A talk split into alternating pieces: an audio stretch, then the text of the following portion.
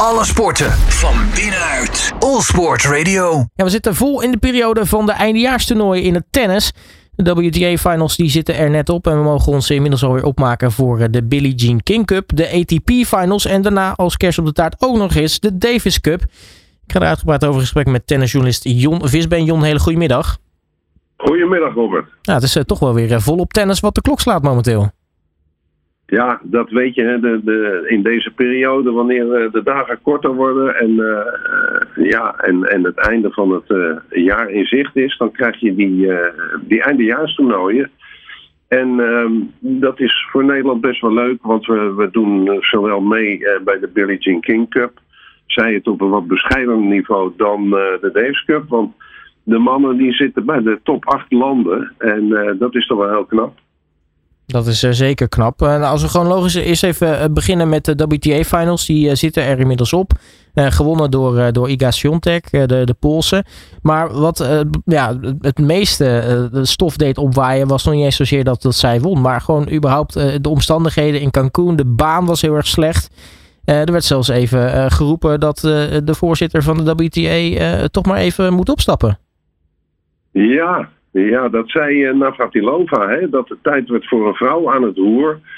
Uh, dat weet ik allemaal niet. Kijk, het was zo dat de dames, uh, de top acht dames en de dubbelaarsters, die ook daar streden, die hebben de kans gehad om of in Ostrava te gaan tennissen, in, Tsjechië, of in Cancun. En ze hebben zelf gekozen voor dat Cancun. Ja, dan is het natuurlijk heel spijtig dat de organisatie daar het niet uh, op tijd allemaal voor elkaar uh, zou krijgen. Bovendien was, is er, was er sprake van dat het midden in het regenseizoen was. Nou ja, het is uitgesteld geweest vanwege noodweer. dus ja, ik kan me voorstellen dat, dat ze achteraf gezien niet blij geweest zijn met hun eigen keuze. Ja, eigenlijk hebben ze het soort van een beetje aan zichzelf te danken. Eigenlijk wel, ja. Ja, eigenlijk wel. Zo kan je het wel zeggen. Uh, maar goed, aan de andere kant, ik vind als je pas zes weken, zeven weken van tevoren en, en zo'n belangrijk toernooi uh, een beslissing neemt waar het dan is, uiteindelijk, en dat doet de WTA, hè, notabene in het jaar dat ze een halve eeuw bestaan ook nog, ja, dat is toch ook wel uh, laakbaar, laat ik het zo zeggen. Nou ja, dan uh, maar door met uh, de actualiteit. Uh, we hebben namelijk het landentennis, de Billie Jean King Cup en ook de Davis Cup. Die er aan zitten te komen. laten we beginnen met de Billie Jean King Cup. nee, je noemde het al, Nederland zit niet in, in de finals. Maar spelen wel de play-offs. En nou ja, die geven weer recht volgens mij op een plekje bij de acht voor de kwalificatieronde van 2024. Uh, maar Nederland neemt het daar niet voor op in uh, uh, Litouwen tegen Oekraïne. Ja, dat is op zich natuurlijk bijzonder. Maar je kunt je voorstellen dat het onder de huidige omstandigheden, met de inval natuurlijk van die Russen in Oekraïne, niet verantwoord is om daar te gaan tennissen. Dus Oekraïne heeft gekozen om dat te doen in Litouwen. Nou, dat is in zoverre voordeel voor Nederland. Dat, ja, het zal geen exeketel worden. Want ik kan me niet voorstellen dat er veel Oekraïners naar uh, veel nieuws in Litouwen zullen afreizen. Om de dames aan te moedigen.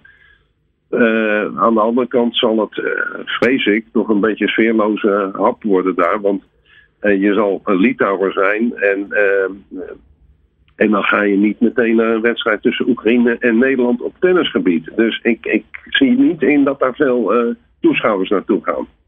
Ja, wat kunnen we derhalve verwachten van uh, nou, het competitieve natuurlijk? Is Nederland een beetje opgewassen tegen, tegen de Oekraïners?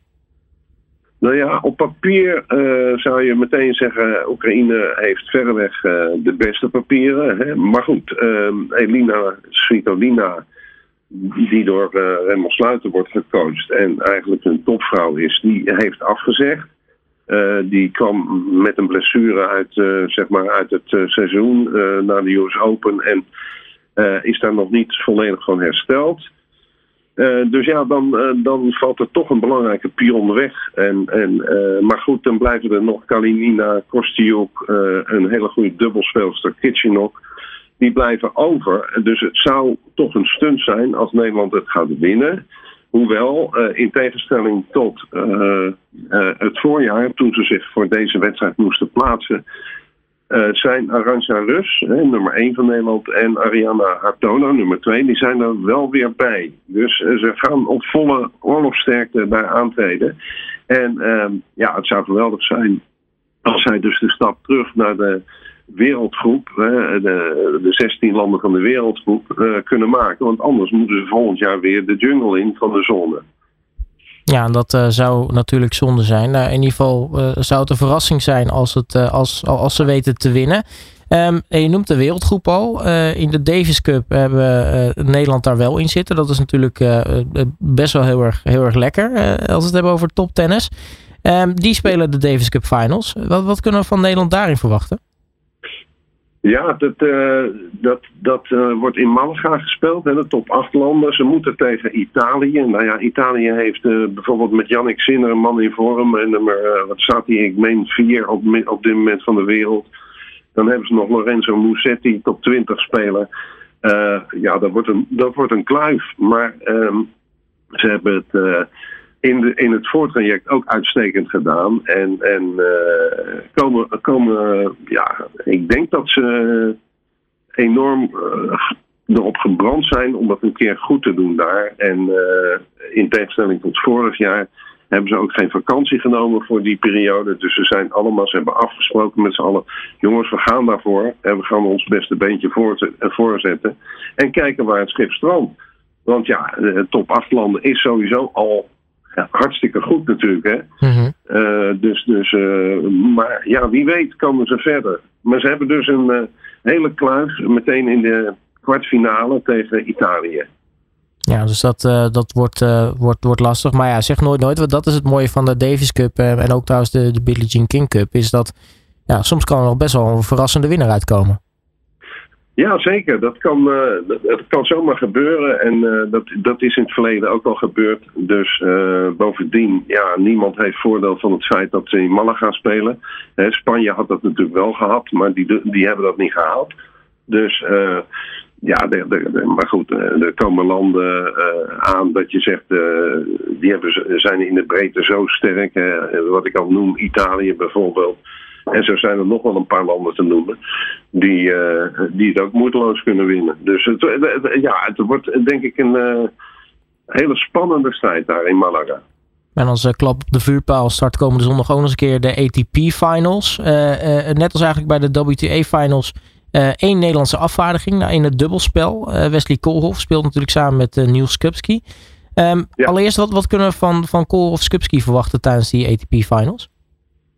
Nou ja, het is hun laatste kunstje, want uh, ze gaan uit elkaar. Uh, Wesley uh, Koolhof heeft een paar weken geleden besloten om de samenwerking na twee jaar te stoppen. Ze hebben dit jaar als hoogtepunt natuurlijk gehad Wimbledon-titel. daarmee is eigenlijk de cirkel voor Koolhof rond, want hij heeft de ATP Finals ook al eens een keer gewonnen. En hij gaat aantreden volgend jaar met Nikola Mektic. En uh, daar won hij uh, een paar jaar geleden won hij daar de ATP Finals mee. Dus dat, is, dat is een keuze, een bewuste keuze. Hij heeft het vroeg gedaan, zei Wesley, omdat dan ook zijn huidige partner tijd heeft om een nieuwe maat te vinden, zeg maar. Dus ja, de vraag is of ze nog één keer er helemaal van willen gaan. Of dat, uh, hè, of dat het uh, vuur een beetje geblust is, zoals dat uh, afgelopen week bij Demi Schuurs was, die ook afscheid heeft genomen van haar dubbelpartner. Dus dat is een beetje de vraag, maar ja, ze, ze, als je Wimbledon wint, dan kan je dit ook winnen, bij wijze van spreken.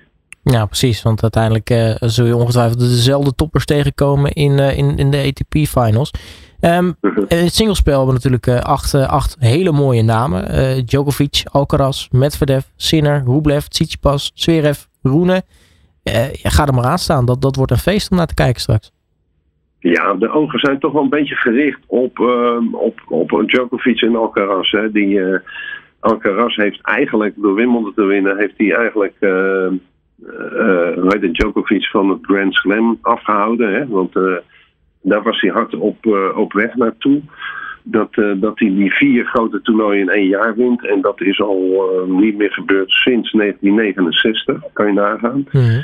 Maar goed, dat de Alcaraz gooide wat roet in het eten. En, en de voortekenen laten zien dat Djokovic de gedoodverfde favoriet is. En die won onlangs, of afgelopen zondag, ook Parijs. Paris Masters.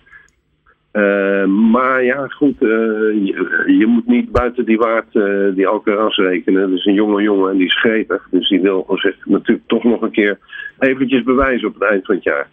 Ja, want ik, dat, dat, dat is inderdaad iets waar, waar iedereen naar uitkijkt. Ook, ook trouwens, het onderling resultaat tussen Djokovic en, en Alcaraz is gelijk. Dat staat 2 tegen 2. Dus ja, ja iemand precies. gaat die derde pakken. Dat, dat, dat, kunnen er niet te veel zeggen hè, als je het over Djokovic hebt.